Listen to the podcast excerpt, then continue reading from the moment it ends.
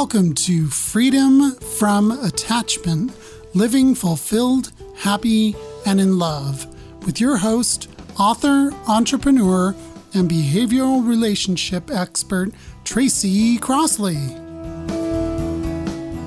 Before we start today's podcast, I wanted to share some comments from some of Tracy's clients that have worked with her in both group coaching situations and one on one coaching. And to reach out to Tracy for a discovery session, please email her at happiness at tracycrossley.com. That's happiness at tracycrossley.com.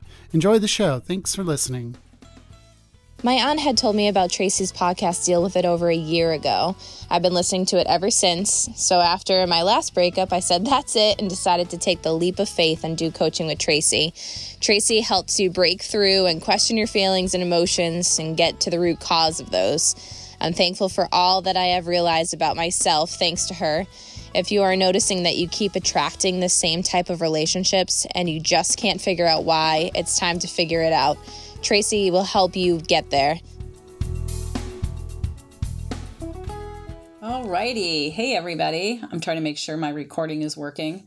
I keep trying different applications because they all seem to fail. So, hopefully, it will not in the middle of me recording this podcast. And today, of course, we're always talking about attachment, and I have changed the name of my uh, podcast. Yes, I have changed it. And what has changed to is called Freedom from Attachment. Yeah, I like that better because everybody who shows up to work with me or, you know, listens to the podcast, everybody's looking for freedom, right? Looking for freedom from attachment and living a fulfilled, happy, and in love life. So it's called Living Fulfilled, Happy, and in Love as the second line. But yeah, just real quick freedom from attachment. All right. So, anyway, I'm back again with number episode. What are we on? Number 584. Yes, yes, 584. And it is called I Have My Act Together, but I cannot shake the feeling that something is wrong with me. I lived most of my life that way, right?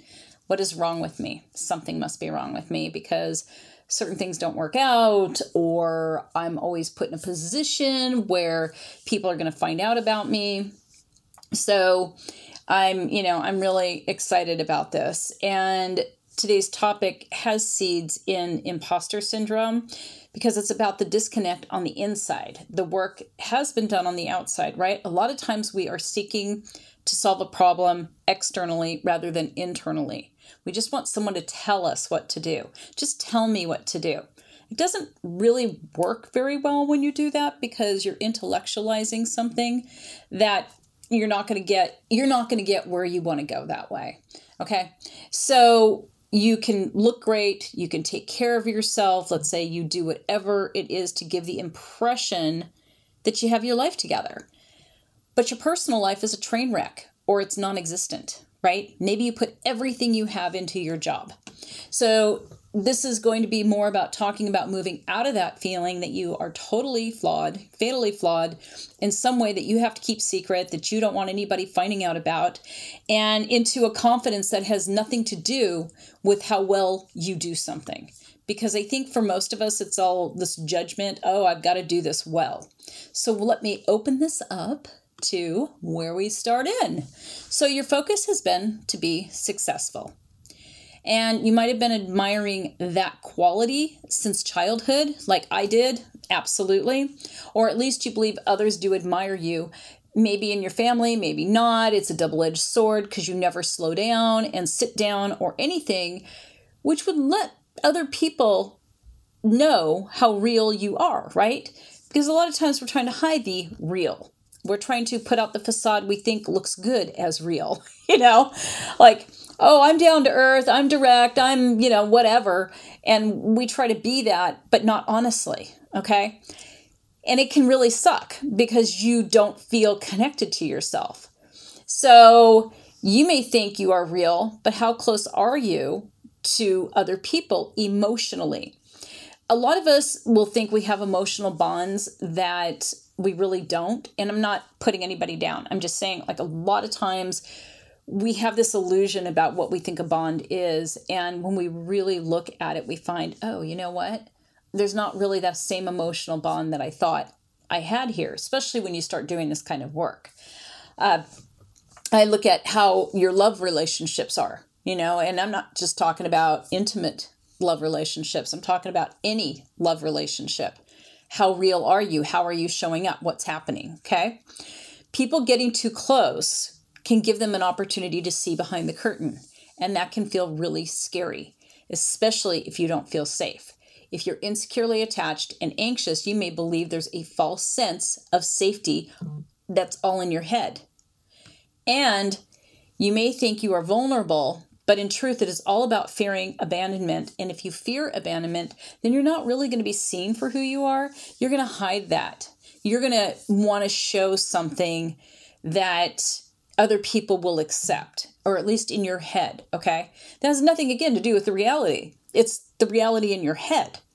And so when you fear abandonment like that, you uh, cannot shake something that is so deeply flawed in you in your own mind. So the deep flaw, by the way, is not what other people have told you, or maybe they have. Maybe people have, you know, given you evidence. See, you are all fucked up. Well, the truth is, you are creating that by how you show up. I can be super successful, but if I don't believe in myself, if I don't see myself clearly, the positive and the negative, then I am missing out on a connection to myself because then I'm always striving to be somewhere else other than where I am. So, as an example, me, I lived this way for years. Didn't know it and would always look at others as the issue. I was never the issue. I think I've said this in every podcast I had, right? Until I realized I was the issue. And it was, oh, okay, I think you're fucked up. I'm not fucked up. And I would always feel like I was afraid of being found out that I was really the one that was screwed up. Okay. And I could bring a sense of awareness in words because I didn't even, you know, like I, I could try to, but I didn't even know what that meant. And a lot of times we hear that explanation. And I used to hear that, like, bring it inward, bring it inward. And I didn't even, I, I couldn't even put that together. Like I would intellectualize, I'd analyze more. Okay, I'm, I'm going to you know, think about it, right? I'm going to think hard about it. And then I would get nowhere, just totally nowhere, and basically end up in the same place. So I had no awareness that I thought I had. I thought I was really self aware, and I really wasn't. And uh, so I just walked around in my life totally in a place of not wanting any of my flaws to show, working super hard to cover them up, and and really putting all of my energy into what I knew I could be successful at. You know, I was successful at sales and marketing. I was su- successful in terms of business to a certain degree, and then not at all. I had all of this energy. And if I put my mind to something, I'd be like, okay, I can do it. And I would. I, I was a force of nature but I was miserable on the inside. My personal life was a total disconnect. And I didn't understand the first thing about what I wanted. Like I said, I wanted to be close, but all my actions and everything I did did not allow me to do that.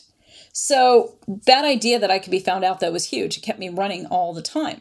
And I was always performing to be that person that I thought was acceptable to other people, especially when I had, you know, a situation. I worked for my uh, father at one point, um, and he had decided he wanted to retire, and the company was going to be run by his partner's son and a competitor.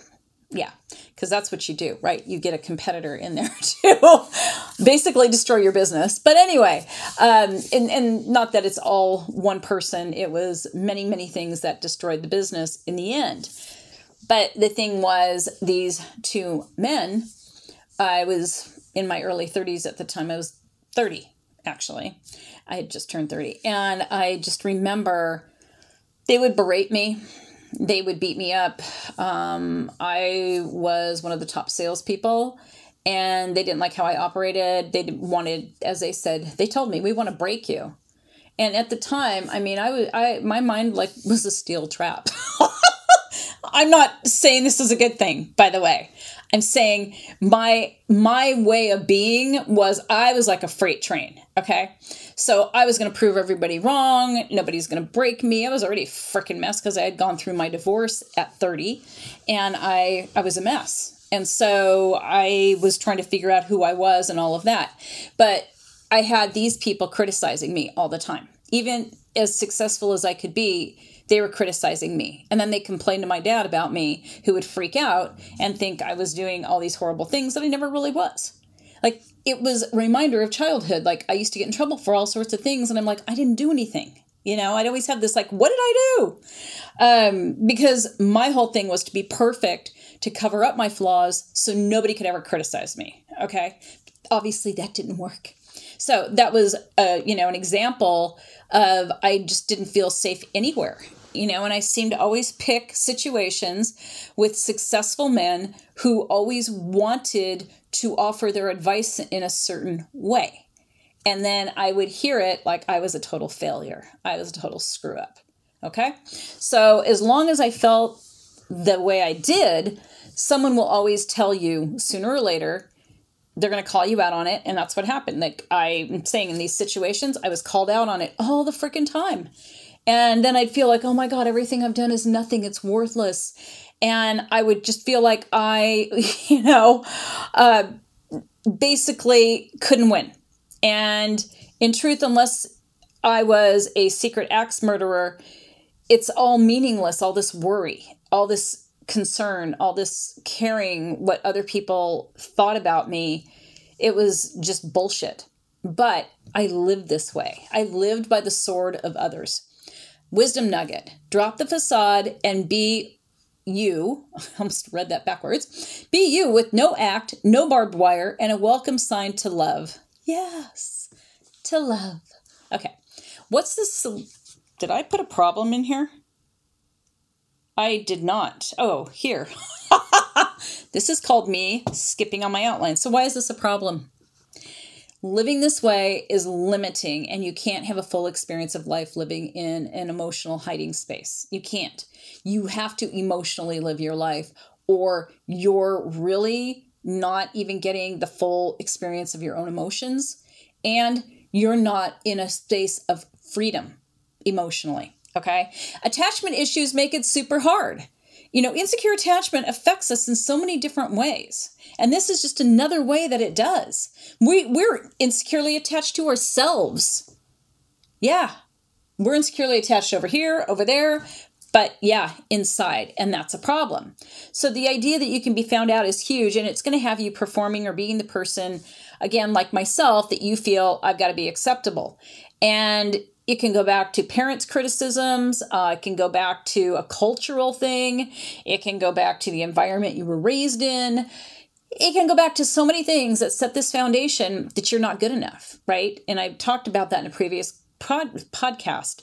It's about your own lack of acceptance about you and your fear of being found out about it.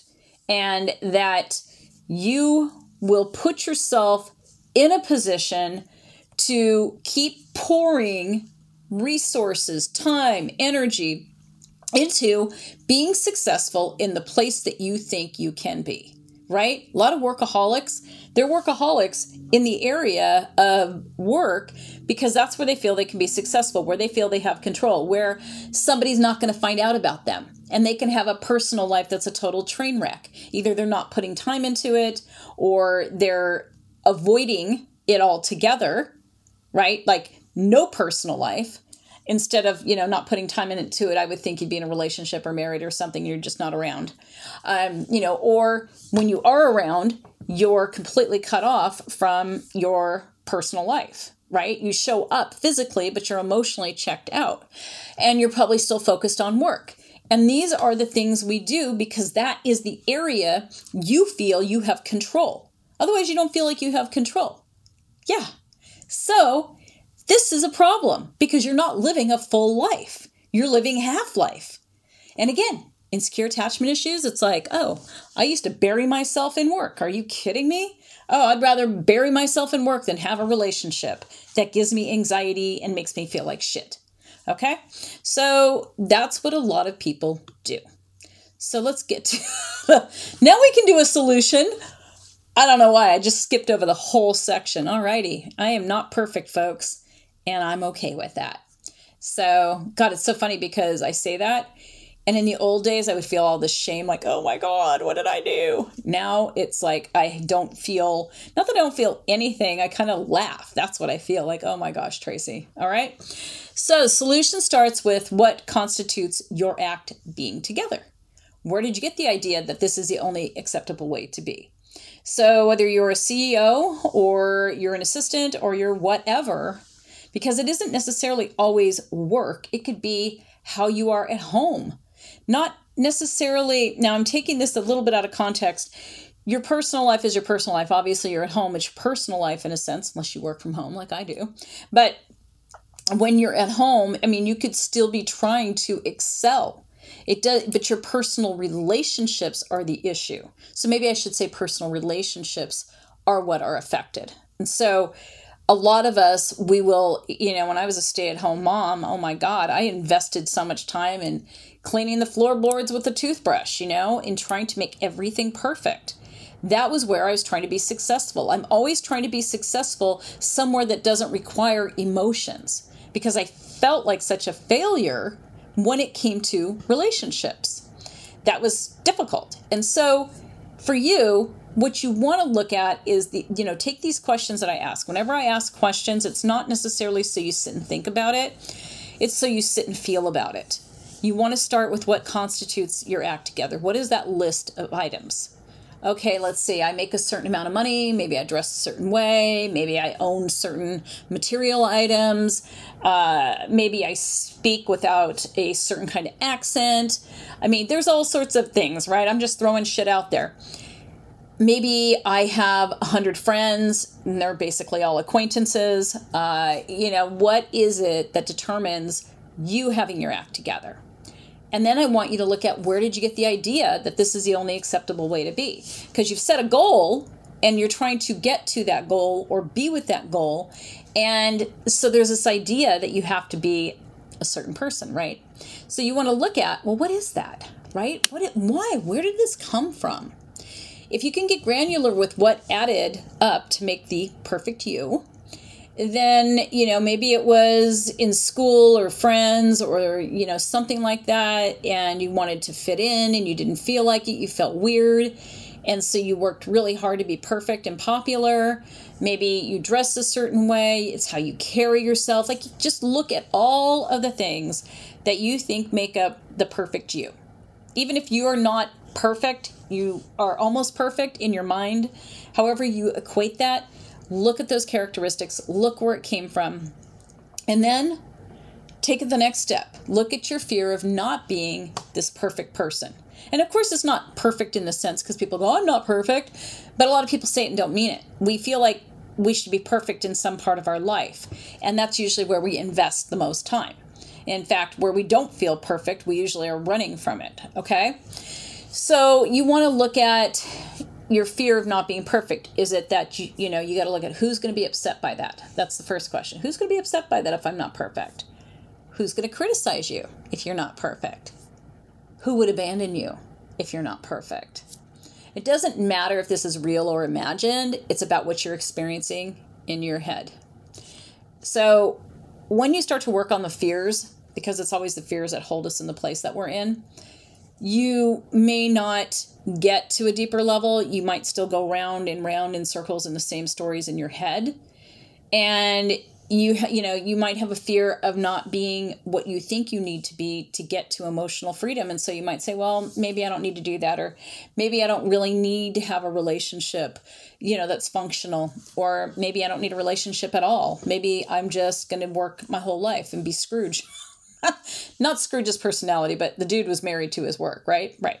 So if you're totally stuck and you feel like that, okay. But if you're stuck and you're like, I could use some help, then email Erin, E R I N, at tracycrossley.com to talk about how we can help. But only email if you actually believe things can change for you. When people want help, it's great to help people But we can't help people who don't actually have a vision for being helped themselves.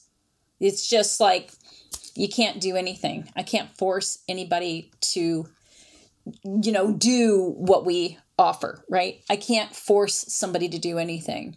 So you have to look at where am I at? And then you have to look at, okay, I'm not really ready to get help or I don't want to get help.